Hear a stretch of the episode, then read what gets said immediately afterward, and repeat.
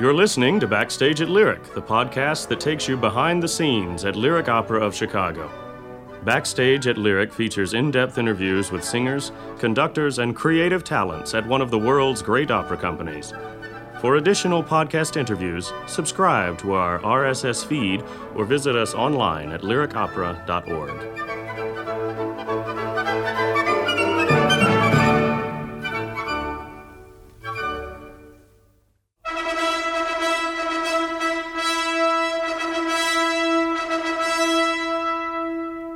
mezzo soprano Susan Graham, tenor Paul Groves, conductor Sir Andrew Davis, and stage director Stephen Langridge are backstage at Lyric. What it lacks in length, it makes up for in amazing music. And that's that's where I get to tell the story is through the the incredible gift of the music that he's given to this character. You know, I've been doing this for 12 years, quite a bit, so I feel that in that time I've kind of developed what my Faust is. Damnation is actually it's not an opera. I mean, you come see it, you'll think it is, but it wasn't designed. He didn't write it as an opera, but it's a sort of opera of the mind, in a way. And it's one of the most, I mean, of all the operas that he did write, it's probably the most dramatic, in a sense. So I'm delighted that actually this is, a, in a sense, a very good introduction to Berlioz for our audiences. You know, it moves at a kind of MTV speed and uh, but really it does. You know, it's it, it, I, I, happen to love uh, a lot of Wagner, but it isn't like that. this one, um, it you know, it goes really fast. It's almost like you know one of these flick cartoon books at, at times, and, and and really you get the full thing. So I, I'm hoping that there will be some people in there whose first experience of, of music theatre it is. Thank you for downloading this episode of Backstage at Lyric. I'm Roger Pines of Lyric Opera of Chicago. We'll be playing an audio transcript of the Lyric Opera Discovery Series session for the first work by Hector Berlioz ever produced at Lyric, The Damnation of Faust. For those of you who may not be aware of the Discovery Series, it's panel discussions featuring singers, conductors, directors, and opera experts. We do one session per opera, and they usually take place a few days prior to the opening of each production. The Discovery series is open to the public, and it's a great way to get up close and personal with our artists. You can check out our website at lyricopera.org for dates, tickets, and complete Discovery Series information. We include all of the Discovery Series sessions as part of the Backstage at Lyric podcast. And now, on to the Discovery Series panel devoted to The Damnation of Faust, with Paul Groves, who's singing the title role, Susan Graham, who's portraying Marguerite, lyric music director Sir Andrew Davis, who's conducting, and stage director Stephen Langridge, who's staging this new production in his lyric opera debut. These four brilliant and very thoughtful artists truly illuminate this very challenging work for our audience. I'm your host for this session, and I hope you enjoy it. So great to see all of you tonight. I'm Roger Pines, dramaturg at Lyric Opera of Chicago. I want to welcome you to our Discovery Series session on Berlioz's The Damnation of Faust.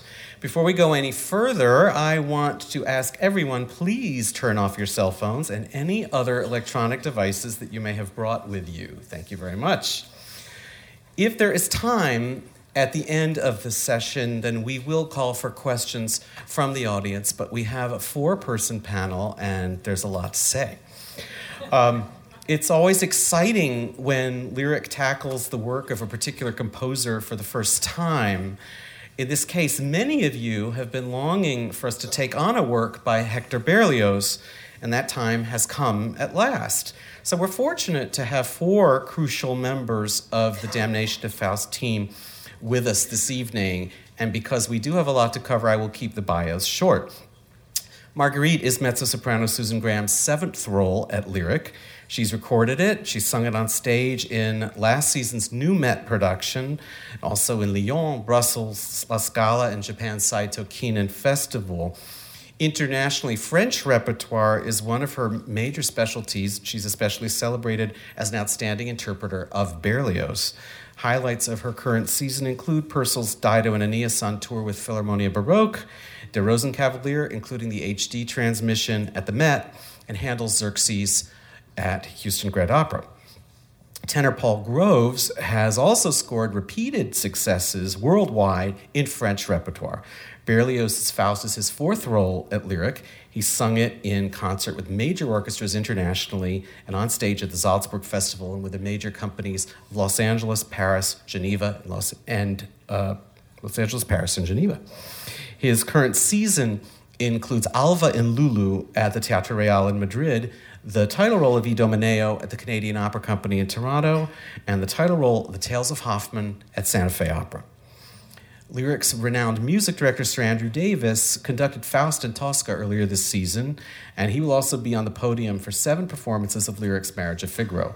He's a passionate advocate of Berlioz, for whose music he's repeatedly shown a remarkable affinity in the most prestigious concert halls worldwide. His 2009 10 season includes concerts with the major orchestras of Chicago, New York, Philadelphia, London, and Rotterdam. And make sure to pick up his latest CD, which is Elgar's The Crown of India, recorded with the BBC Philharmonic. Making his lyric debut is stage director Stephen Langridge, whose productions have ranged from Giulio Cesare in Bordeaux to Otello at the Salzburg Festival and the world premiere of Sir Harrison Birtwistle's The Minotaur at Covent Garden. His current season includes Rigoletto in Vienna, Madama Butterfly in Copenhagen, and a new work, Wake, by Klaas de Vries and David Mitchell at the Nationale Reisopera in the Netherlands. As a project leader and trainer, he's worked throughout Europe and also in Africa, helping opera companies develop their education and access programs. So please join me in welcoming to the Discovery Series Susan Graham, Paul Groves, Sir Andrew Davis, and Stephen Langridge.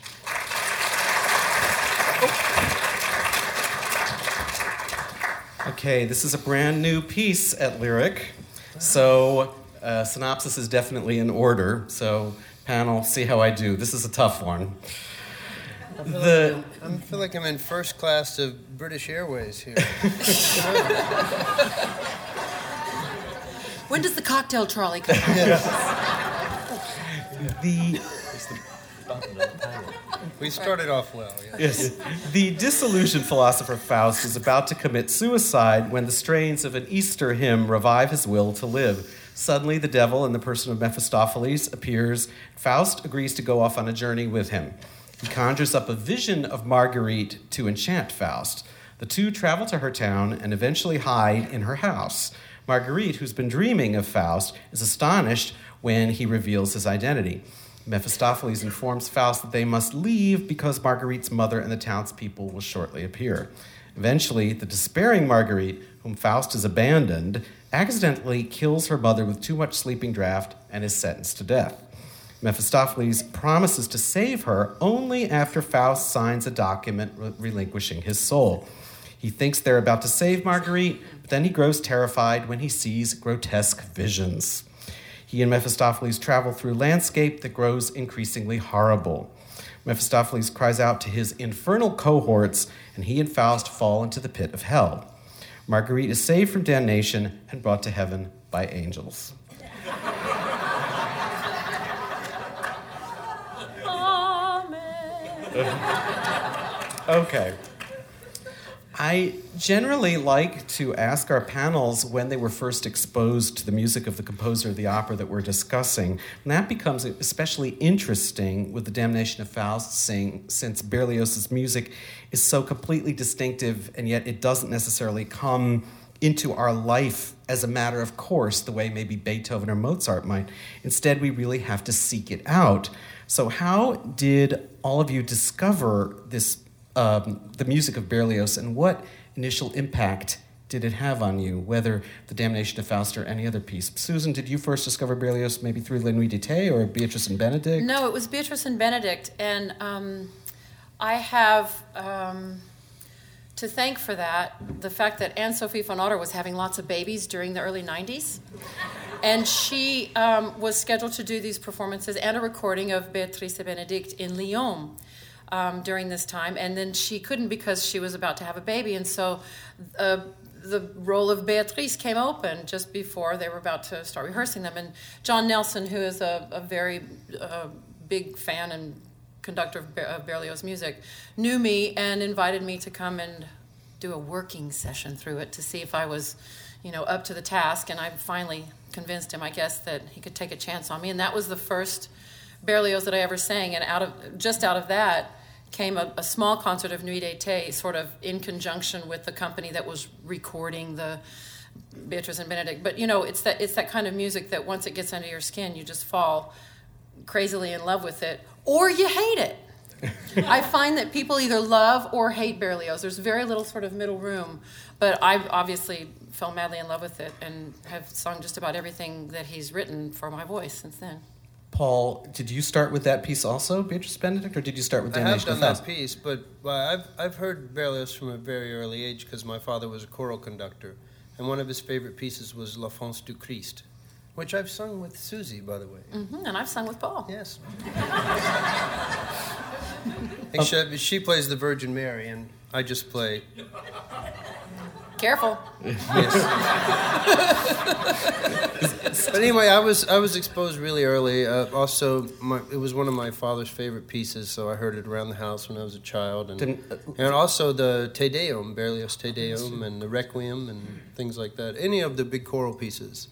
And there's, you know, in this piece, in all of Berlioz's music, there's there are tons of beautiful choral choral works. It's amazing music.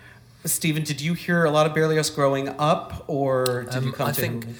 I think the first time I properly encountered Berlioz, I used to play in the youth orchestra. I was the French horn player, and a French horn player. There were quite a few of us. We did the Symphonie Fantastique, you know, when I was about 15, probably.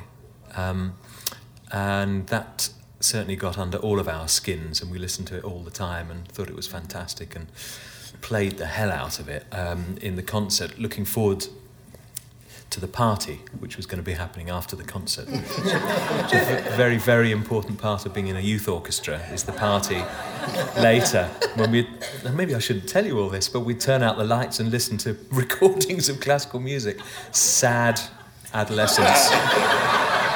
what can I say? Oh. Yeah, I think that was the that first. Was the party? That was the. Not, not only, but I'll tell you later. Okay, uh, Andrew, the first piece that you conducted of Berlioz was what?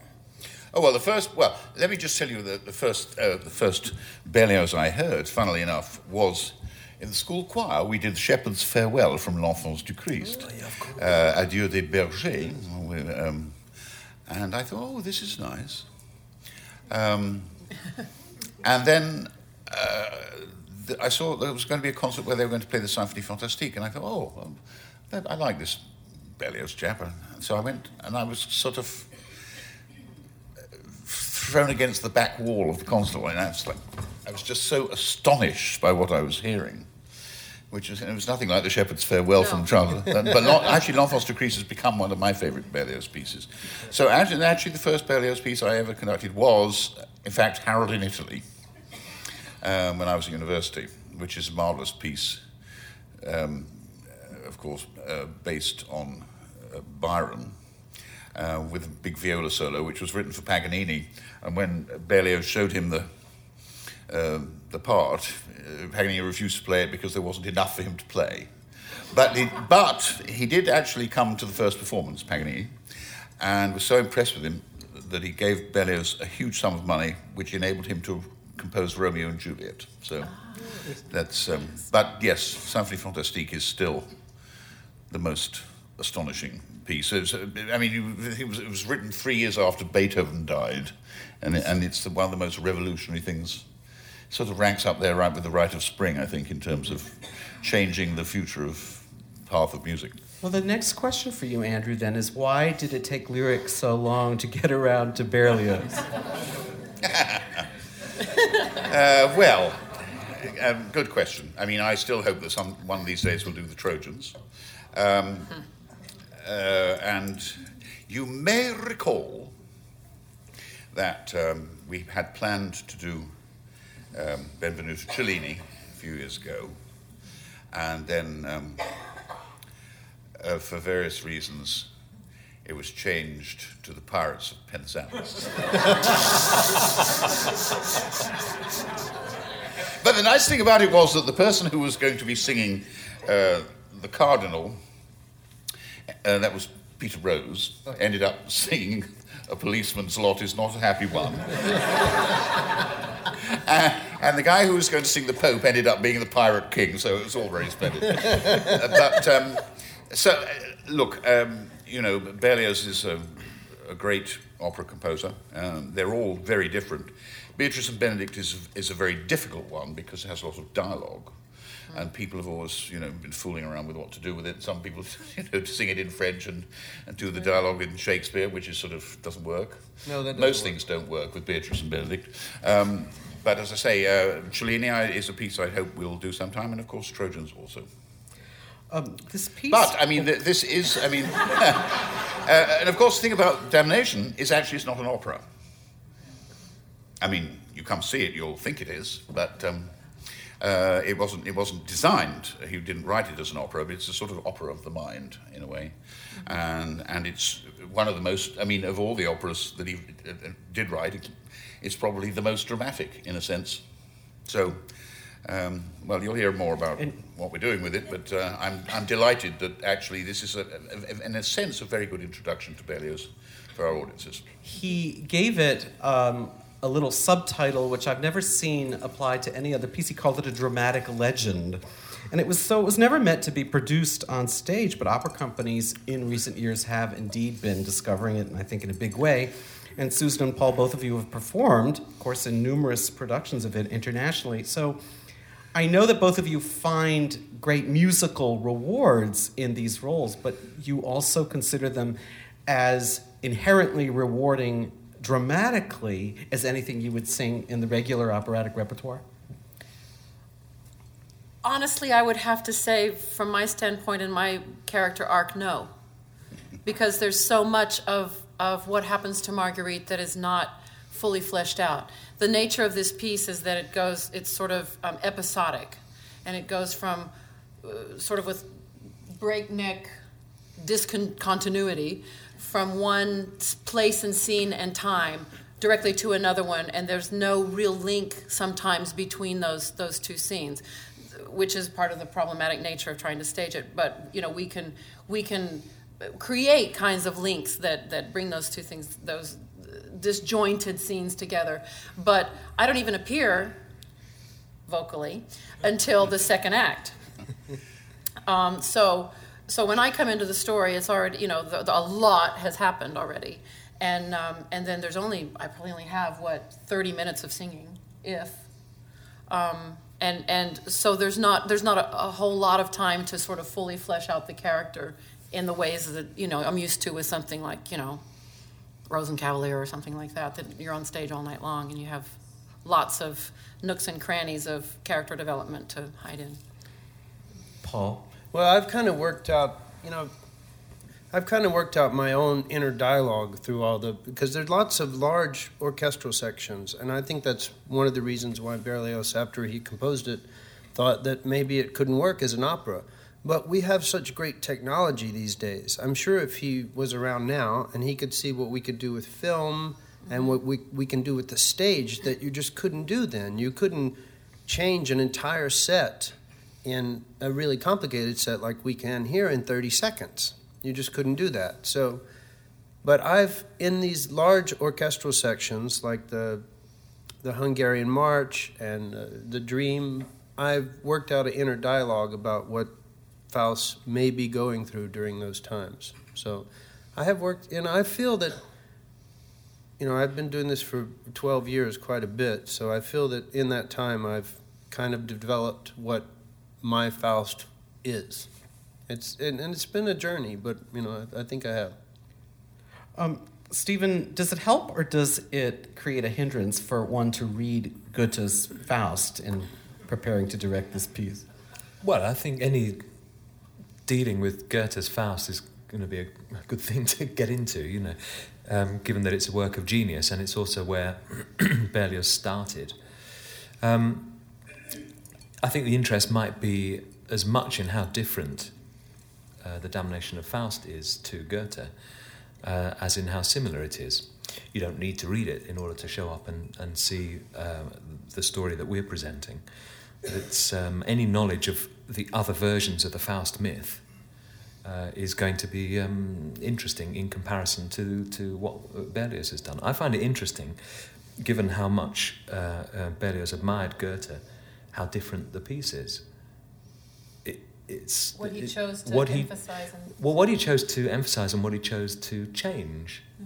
And um, I don't know if we know uh, about how conscious those changes were, or whether he just loved the piece and then he wrote in such a, a sort of with such passionate drive that he didn't notice the changes he was making. I've no idea, but they they are significant. Yeah.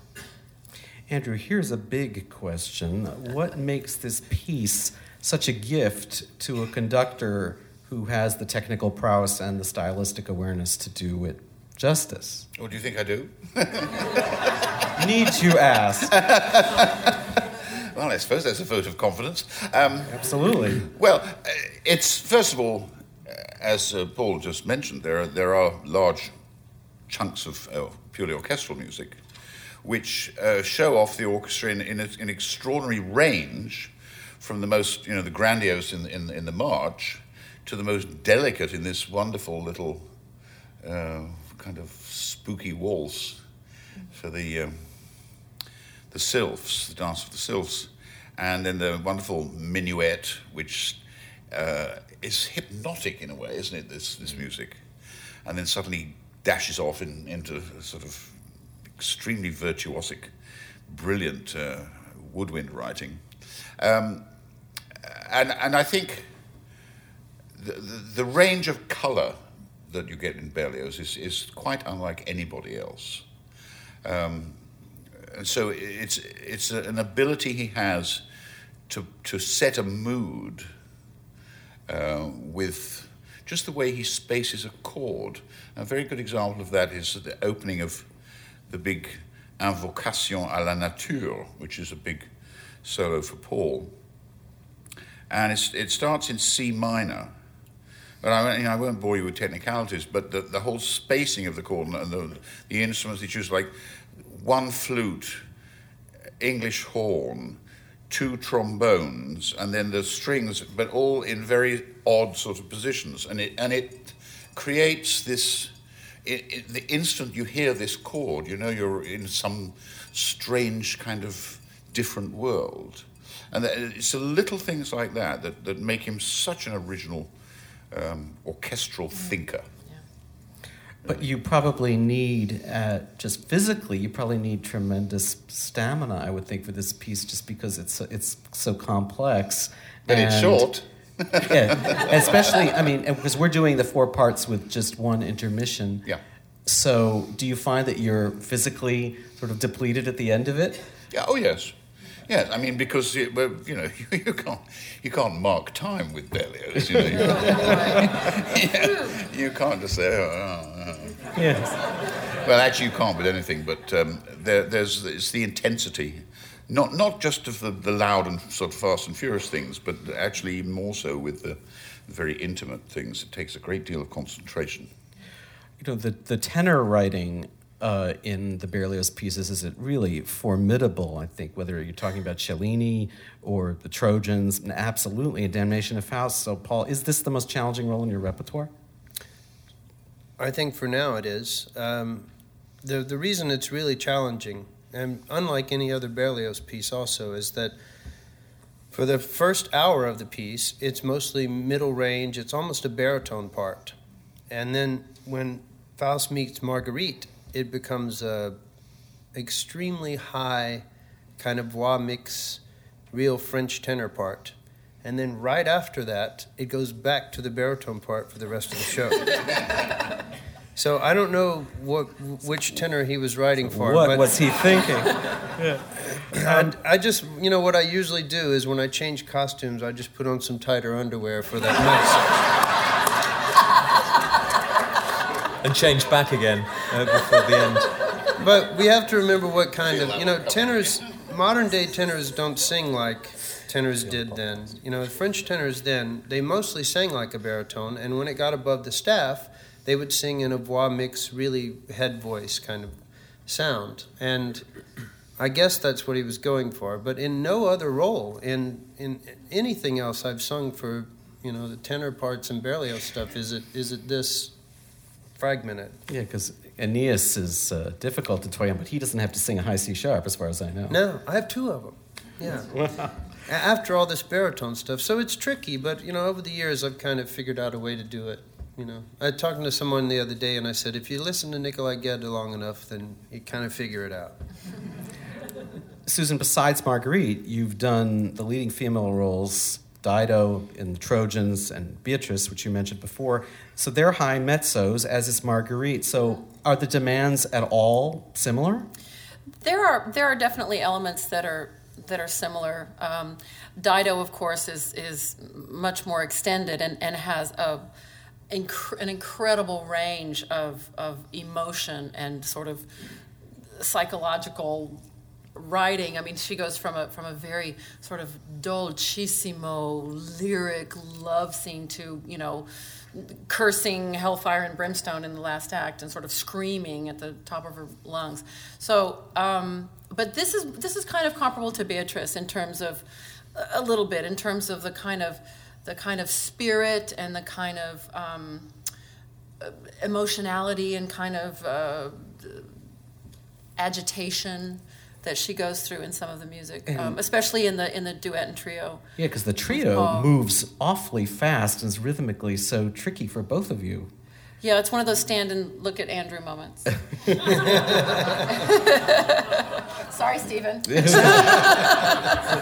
that what's going on? That's what we're actually trying to do.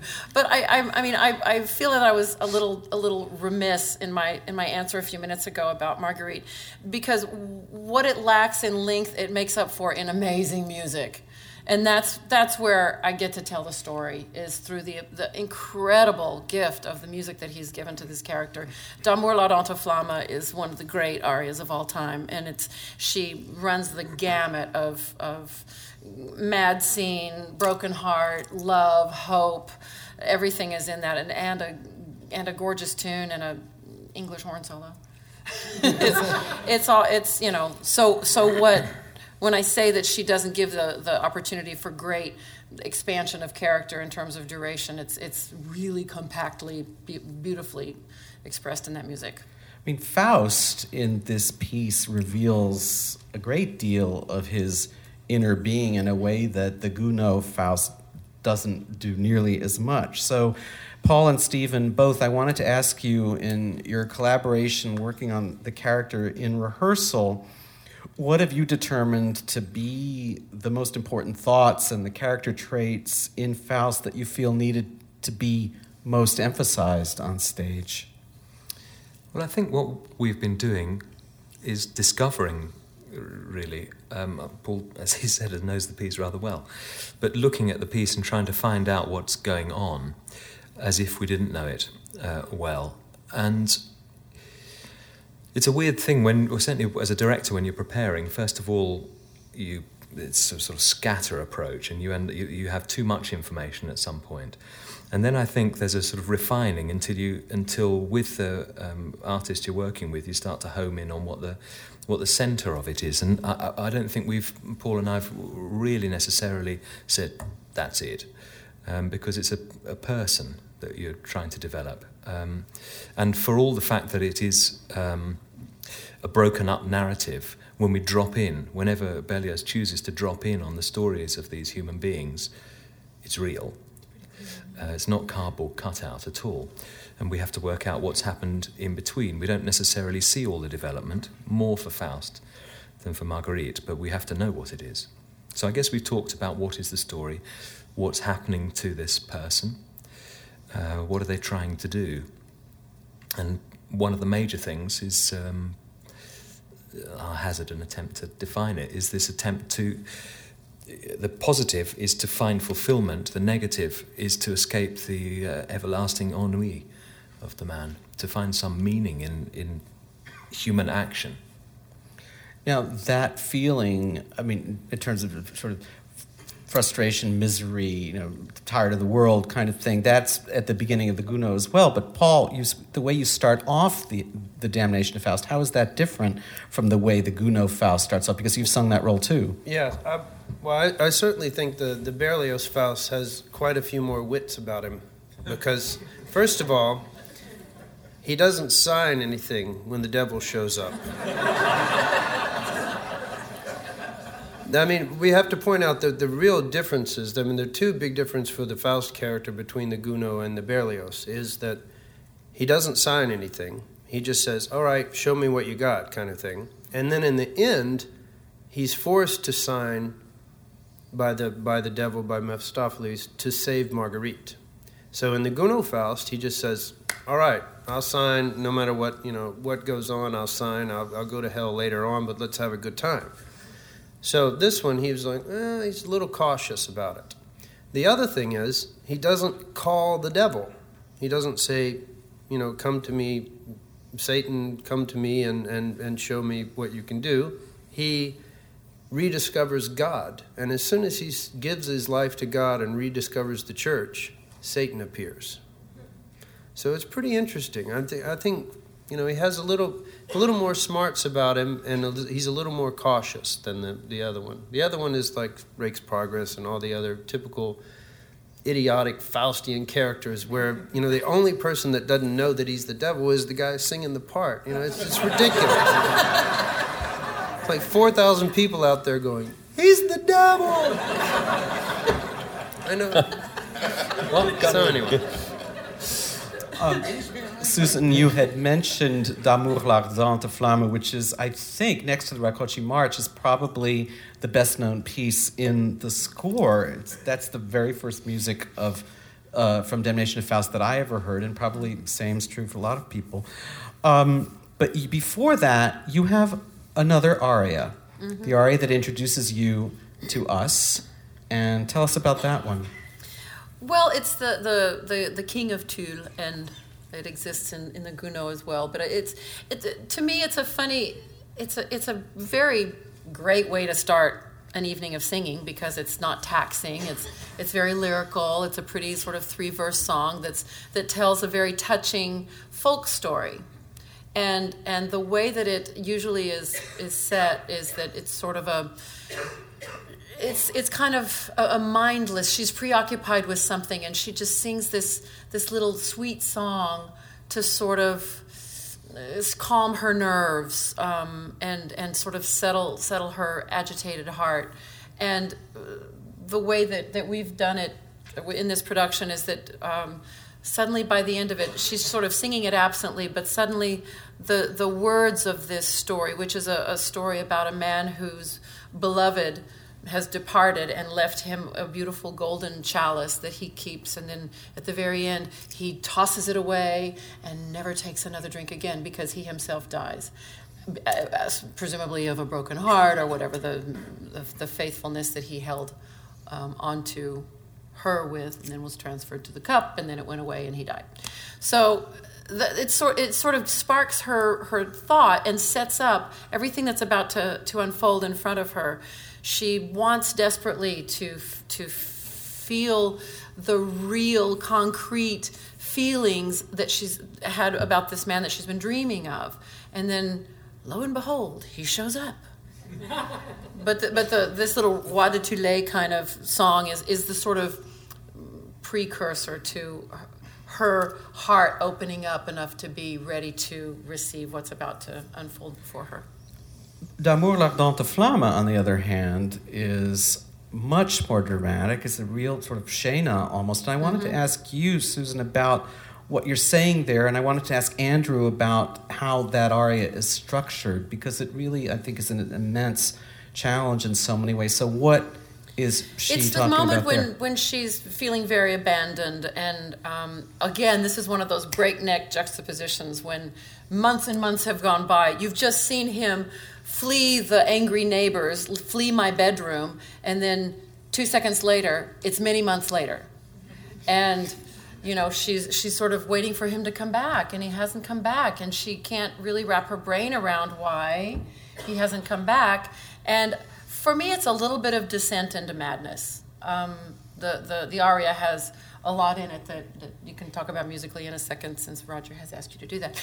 Um, but it's um, she basically she's telling the story of, of her broken heart and how devoted she is to this man and how when he was around, everything was better, and she spent every day looking out the window, waiting for him. And if he would only come back, if he could only come back, I know I could make him stay.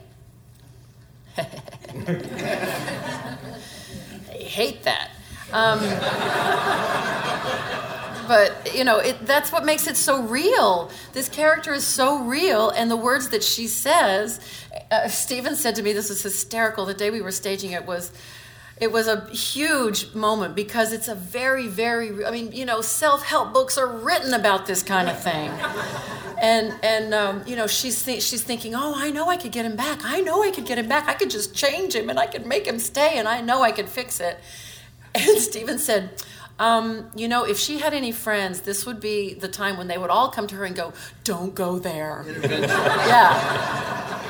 And I said, Probably if I went through my computer, I had to have hundreds of emails to back that up. Um, don't go there. But it's, it's, it makes, it's very, very timeless and contemporary, you know, situation she finds herself in, you know, sheesh. she should read that book called He's Just Not That Into You. So Or Andrew, go on Oprah to talk about it.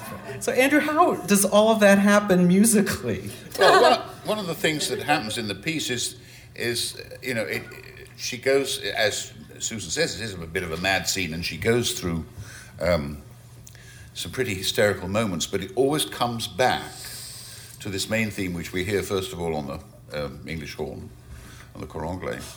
Um, and there's even, uh, we think we've changed the scene in a way because then we hear the students off stage and the, and the soldiers singing their song. But we still come back to this beautiful melody at the end. So it's, it's, it just, it's, it's kind of an idée fixe, I think, Yeah. which is, you know, one of Berlioz's things. It's, uh, you know, we try to get away from this and it always comes back. So it's a, there's a kind of obsessiveness, I think, about the, the totality of the piece. We've talked about Faust, we've talked about Marguerite, but we haven't said much about the devil. Um, Stephen, how is he characterized in this piece? How does he make his presence felt? Oh, gosh, that's a tricky question.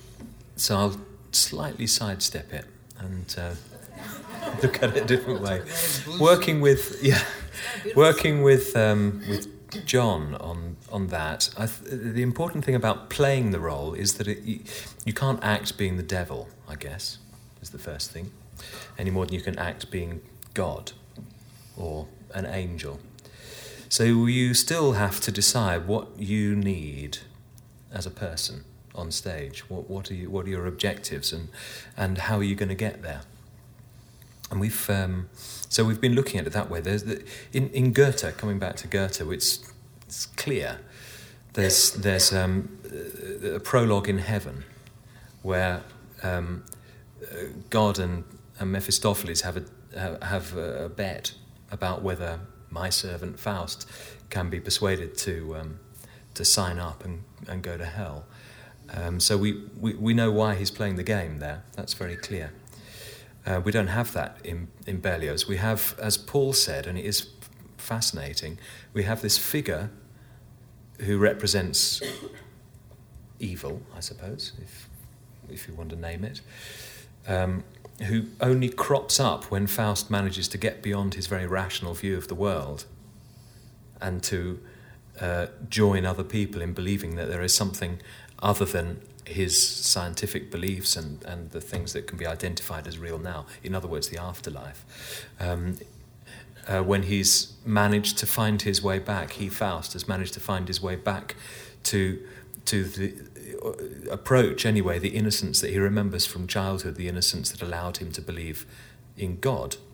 Then suddenly the belief in absolute good brings its, its antithesis, which is um, absolute not good. Um, so, what does he do? Then he plays his objective, which is to get the soul of Faust, and he plays it like hell. And he tries many different ways. And it's, he's someone who's. There is a character there which exists, and that's up to the artist who's playing it, uh, listening to the piece piece as as mad as they can, madly as they can. But but really, what we see is somebody who's watching their prey and judging how to play the next the next scene all the time. Met this man in church. Let's take him to the pub. Let's take him to a dodgy cabaret and see if that pulls him in. That doesn't work. Let's feed his dreams. What he really starts to do is to manipulate the, the, the dreamscape of these two characters. He brings them together, unlike in Goethe. He brings them together in their, each other's dreamscapes, which is a fascinating, almost Jungian approach to the, to the myth. And he keeps playing the opposite. He can play very casual at a moment, he can make a rude joke, or he can be very intense about something. He just does what's necessary to get his prey down to hell. And it works. Andrew, how's he characterized musically? Uh, he has, what, three arias, I think. Uh, yes, and they're ditties mainly, aren't they, really? Song of the Flea is the most famous, I suppose.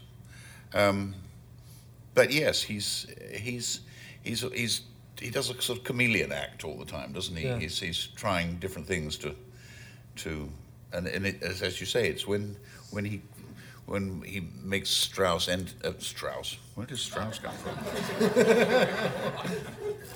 well, when he makes Faust um, enter this, this dream world. It's another this Johann, that's Yes. well, there's a nice little waltz, I guess, but um, um, not particularly Straussian waltz. Um, but he um, he lures him into this visionary world, and that's that's where, as, as you say, the two lovers first meet which is a wonderfully poetic idea. And typical, you know, Berlioz rethinking things. And Berlioz never took anything for granted, musically, dramatically. Um, you know, the, the, the, the, in the way he looked at Virgil, you know, which whom he idolized when he when he when he uh, wrote the the Trojans. Um, it, it's it sort of comes around the corner at things, you know, in a way that's that's just astonishing, actually. And that's the thing about this music and this piece, and that it does astonish you constantly. Sometimes with the very simple ideas, like the, the little um, the, the, the little dance of the sylphs, couldn't be simpler, and it's so delicate. And then you have this scene for, in hell, which is absolutely makes you gives you goosebumps and makes your hair stand up on the back of your neck. It's just astonishing. There's uh, he, there, there is no one that comes close to him in, in terms of the the the power of the imagination. I think it's just utterly spellbinding. Um, we've talked about Marguerite and Faust as individuals, but we haven't talked about their interaction on stage. I mean, you've got a duet, and then you have a trio with Mephistopheles, and that lasts for, I mean, between the two of them, that's like less than 15 minutes that the two of you are on stage together, and you're never on stage again together.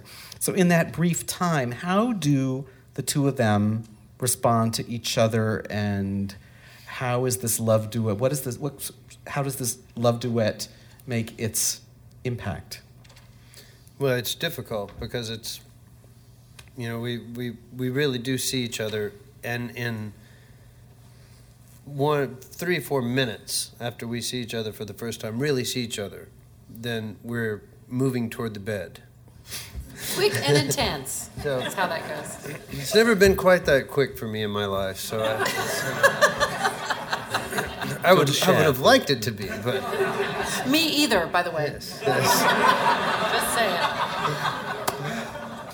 But it's it's genius Berlioz, though. You know, I guess, like Andrew said, we, I talk about Marguerite for, at, at the beginning or the end of the second act. But we're doing this in in basically two acts for probably twenty minutes. I say her name over and over. I want to see her, and so we talk about each other. And then when I'm not on stage before she sees me, she's seen me in a dream, and she talks and talks. So when we see each other, we finally see each other after 30 minutes or, so of talking about each other, we've already imagined what it's going to be like. So you can just, you know, and that happens in real life. You know, you if you meet somebody that you're really interested in, you certainly imagine what it's going to be like for days and hours and months before you actually get together. So But then the devil comes in, and, and, and uh, well, yeah, he the, the townspeople come in and start interrupting everything, and mom is banging on the wall next door, and and then the devil comes in and interrupts, and Yes. It's like a censorship, really. yes, that's when the Right camera before the good juicy the parts come in, the devil comes in. yeah, yeah. But you know, the the the love duet is really. I mean, that's that's sort of the consummation that they have, that that we are all a part of, and the music is is, you know, beautifully constructed so that. He sings a phrase and I sing a phrase, and then we join up and we sing a phrase, and we go up to really high notes together, and then we come back off, and then we talk, have a little conversation moment, and then and it's very, it's it's it's, it's a proper love duet, really. Mm-hmm. And then there's this extraordinary thing. The end of this duet, sort of, it sort of degenerates. Um, they, they, they sort of stop talking and they're just saying, he's saying come and she's saying, oh yes. And then, and musically, there's this weird thing where the whole orchestra's kind of dying away, except for the cellos and basses who are getting crazier and crazier and crazier. Uh, and sort of, uh, and then it go, bursts into the, the, the, the big chorus when the, when the, um, the townspeople come in and spoil everything. Yes, they do. Aren't they singing about Marguerite's mother and they're talking about Mother Oppenheim? And that made me think, does Marguerite have a last name? Marguerite Oppenheim. Marguerite Oppenheim. So, speaking of the chorus, they really do have the most amazing role Oh, in this enormous. piece. So Stephen, um, they move from scene to scene to scene. So, who are they actually playing from scene to scene? It's the biggest decision you have to make doing this piece as a director because people are always saying it's not an opera. Of course, I think it is. Um, uh, uh, um, for all sorts of reasons, which we could go into or not. But um, one of the, the things that's led people to believe that it shouldn't be staged is that is the impossibility and the impracticality of, of what Berlioz has done with the chorus from a theatrical point of view. In other words, he will ask for the chorus to be a bunch of devils, and then a couple of seconds later, I'm being uncharitable, 30 seconds? Angels. Now, with a, even with a huge costume department, there's no chance or t- at all of doing a quick change. It can't be done. They go from being uh, riotous drinkers to being will o' the wisps in a very, very short, well, without time to go off stage. So once you have discovered that, when you look at the piece, we still want to tell the story, but how do we find who these people are that allows the story to be told and allows them to play um, those roles, even if they're not being those uh, people, if you understand? Because uh, at least uh, m- they provide the context, the social context, um, but also the, the, the sort of uh, um, Mephist- Mephistophelian. That's not bad, is it? That's good, yeah. Uh, the Mephistophelian. With an English accent, it sounds right. It sounds okay, yeah? Okay. The diabolic context um, uh, uh, as well. So then we have to make a decision because they are human beings who will be actually standing literally on stage and singing, and they will be literally actually wearing something. So who are they? And um, what is the centre of their role? And what um, George Souglides, the designer, and myself decided is that we would make them the um, angry neighbours or the neighbours. That's the centre. And the reason for that is that's really the first time that they step forcefully into the drama rather than providing um, a context for a particular scene. So they actually have a role at that point. Um, also, because in all the Faust versions, they're always the people who are uh, horrified or, or, or whatever by, by Faust's um, behaviour. And uh, over Christmas, I found myself in a very small um, place called Staufen in the south of Germany, which is where the, the real, the original Faust, the one who actually existed, who they assumed must have had a pact with the devil, died. And this is a place of net curtains and neat gardens. Um, and, and one imagines it always has been. And those are the same people who got furious and chased him out of towns or whatever. So that's, that's who we picked. That's who, we, who we've made them. As far as the chorus's music, Andrew, um, what do you think is the most beautiful music they sing? Oh, the dream passage, I think. It's also the most difficult in a way because it's very, um, it's very delicate and very delicately accompanied by the orchestra, but quite complex at the same time. So it has to be very accurate and and precise, but at the same time totally magical, and that's uh, those are always the hardest things to do. Um, but again, the, the you know the, the, the range of the chorus is, is immense, from from that beautiful, and then the sort of fairly conventional religioso kind of scene in the church, and then the the devil. I mean the the pandemonium, the, the men's chorus of demons is quite extraordinary, including this ridiculous made-up language of, that Berlioz wrote, you know, made up himself. This sort of talking this fiendish. It's, it's and it's lots of X's and K's in it everywhere, diff diffs and, and like things. Basque or something. Yeah, it, it looks like Basque actually. Yes. um, uh, so uh, it's a great challenge for the chorus, and I'm happy to say that once again, our brilliant group of men and women are covering themselves with glory, and, and I must say they've been marvellous dramatically too. Yeah, They- fantastic. they- You they- couldn't actually achieve that in a lot of places. No. The orchestra is sounding fabulous too. Well, that too, yes. Stephen, where did you begin, uh, you and your design team, in determining what your visual approach to this piece was going to be? Because it is contemporary.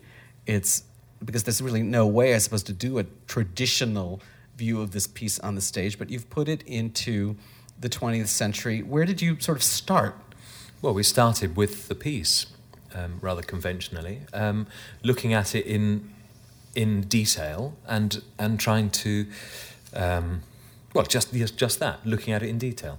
Um, what does it need? What does it need to speak to be itself? That's the question which we asked ourselves. Um, what does it need to be itself and speak directly to the to the public? Um, and then, of course, looking at other versions of the Faust myth as well, um, and how they related to their own um, their own time. Um, you know, Goethe or Marlowe or whatever one wants to think about. And the way it works, certainly the way I work with um, with George, is that we we look at the piece and we don't really think about how we're going to do it initially. We just say what it is, what happens, really what, what it needs, the facts, the given circumstances, Stanislavski would call it, what has to happen in order for the piece to speak. And then we start, that's one part of our work. We look at the history, uh, the time, and so on. Another part of the work is, is, the, um, uh, is the analogy.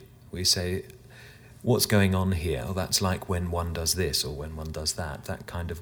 And the job is to find a world where that story makes sense, um, uh, where even the illogical things make sense. That sounds ridiculous, doesn't it? But you, you- you- where a world where we have to create a world where we can go inside Faust's imagination, when we can go into his dreams, because that's where the piece takes us. He's not a philosopher in your version, is he? He's a mathematician. Yeah, he, well, we know what we know about. is that right? Yes.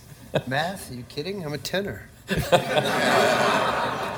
To count the ledger lines now and again. You can count to four. How do you achieve the fluidity that's necessary? Because what are there? There are more than twenty scenes in this piece, aren't there? Yeah, oh, 20, I think, yeah. Yeah, um, because at least if you look at the libretto, you're going from the plains of Hungary to Faust's study to the tavern to the woods. How does that happen on stage? Well, that's another thing you have to, you know, I was talking about given circumstances, and one of the given circumstances is the, the scenes go at a kind of cinematic pace. You have a four minute scene in, as you said, in Hungary, followed by a, a four minute scene in uh, Leipzig, followed by a four minute scene in a church immediately after. Um, I mean, the only other piece I know that's quite like that is Magic Flute, which is you know has a similar kind of rapidity. Um, but that's we know that that requires scenery, which originally which pops up. So you have to you have to make um, a, a world. I've used that a couple of times, uh, haven't I? That word. Um, you have to make a space that can uh, that can breathe and which can move without having to stop the piece from, from one place to another. That's the challenge of, of what we're doing. One thing you can't do, I'm pleased to say, is something which is uh, 100% naturalistic, one scene after another. Couldn't be done. Absolutely out of the question. Hooray. that trap.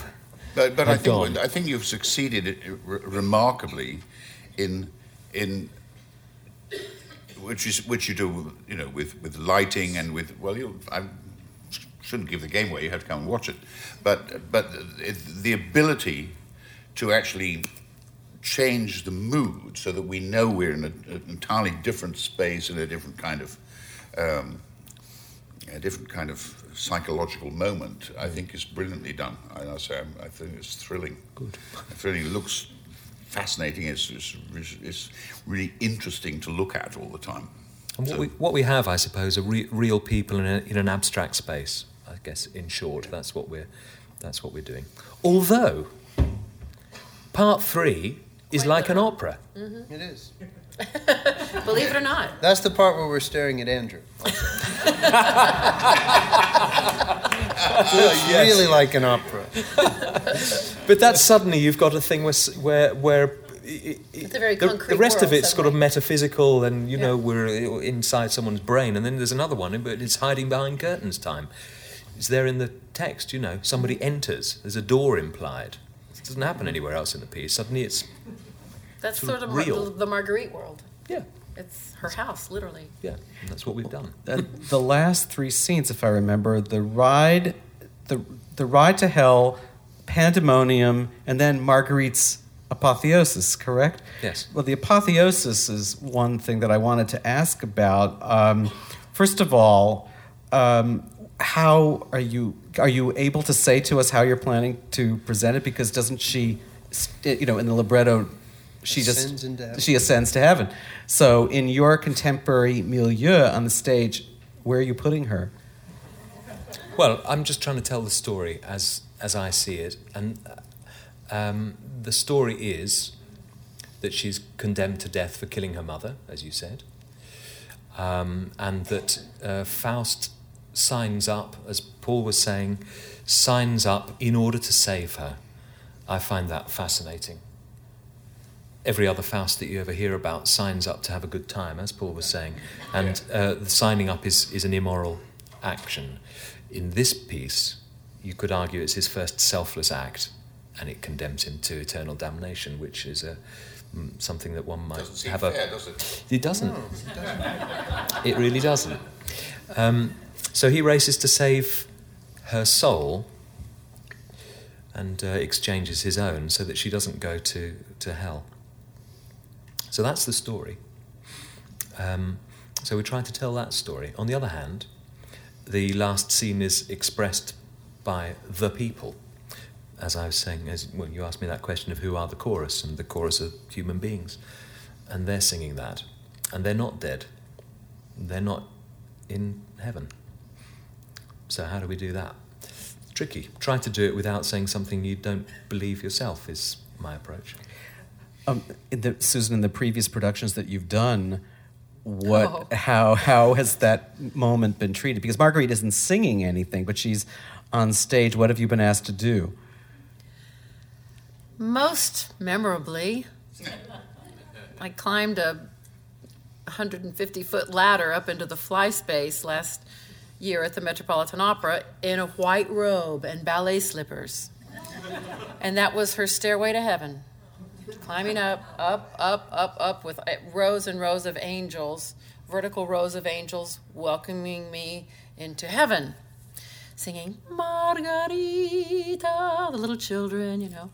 And um, that is really, you know, this is my fifth production of this of this uh, piece, and that's the one I remember. That's the the ascent to heaven that I remember. Honestly, the other four didn't really address it so No. much.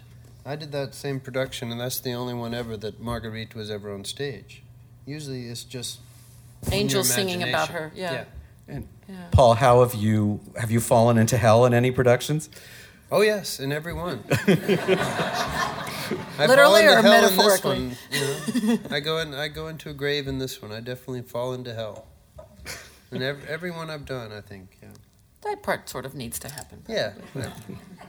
Um, in the, the the way this production at Lyric is being staged, you're able to move um, as Faust and Marguerite in a quite a natural way, correct? Because this is this piece has been stylized in so many other productions as far as those characters are concerned. Well, one of the, the, the things that we've been working very hard to discover, obviously with through Stephen and through the rehearsal process, is, as he said, how to make these real people. These are real people that something really extraordinary happened to, and so for the time the time that it's set in and the and the visual context, certainly for my character, I've got a real house. You know, it's it's just it's sort of very workaday. It's just very it's another day in the tired life of this woman who just really would love something extraordinary to happen to her. Well, it does.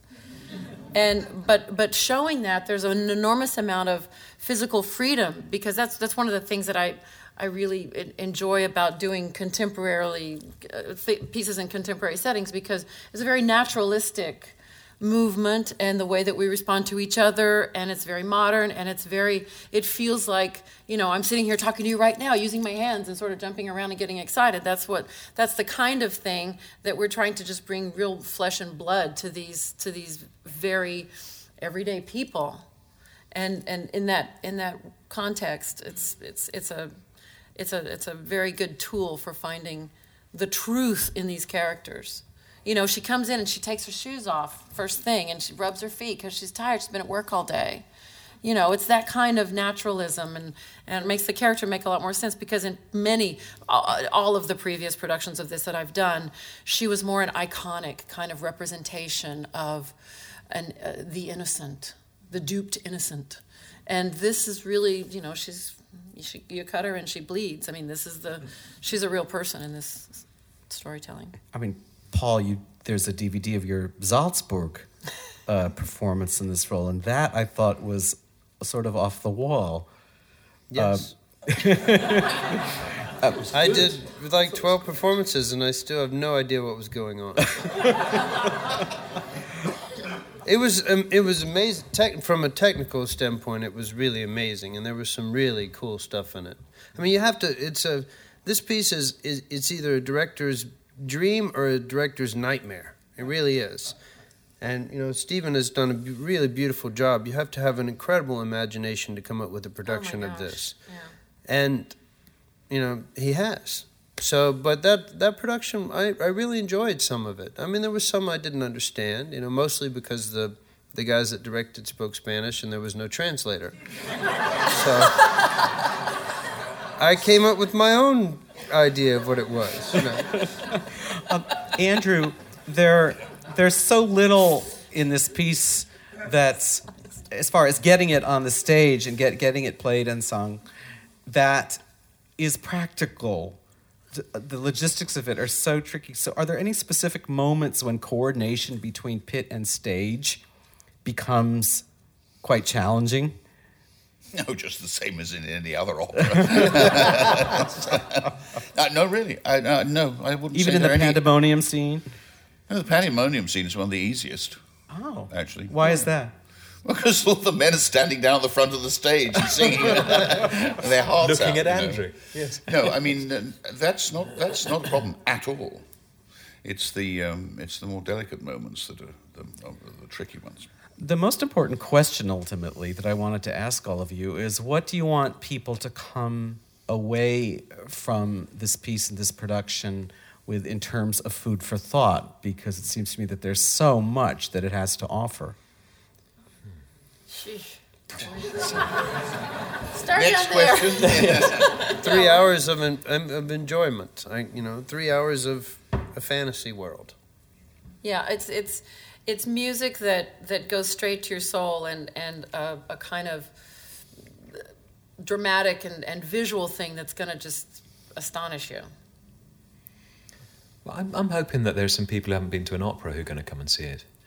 Because um, bizarrely, uh, you know, we think it's an odd piece, but actually, it's a, I think it would be a really good one for and for people who are not the, you know who don't know it as uh, uh, as well as as you do, um, for example, to come along to. So I, I'm hoping that there will be some people in there whose first experience of of music theatre it is, because you know it moves at a kind of MTV speed, and uh, but really it does. You know, it's it, it, I, I happen to love uh, a lot of Wagner, but it it it isn't like that. this one, um, it you know it goes really fast. It's almost like you know one of, one of these flick cartoon books at, at times, and um, and and really you get the full thing.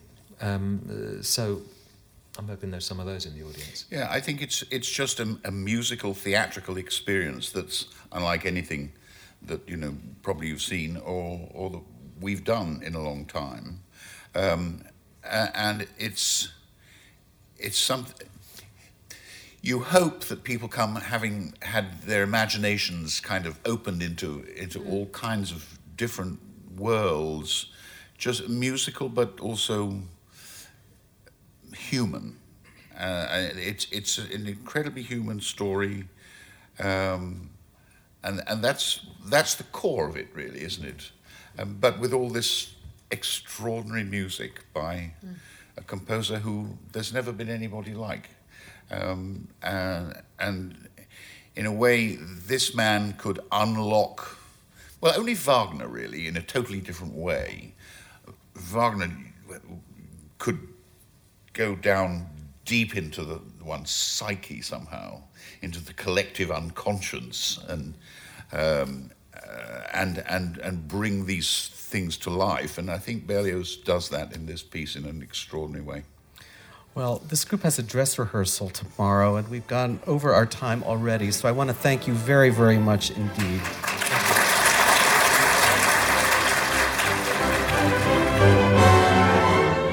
You've been listening to Backstage at Lyric, the podcast that takes you behind the curtain at Lyric Opera of Chicago. For additional interactive content and to order tickets, visit us online at lyricopera.org.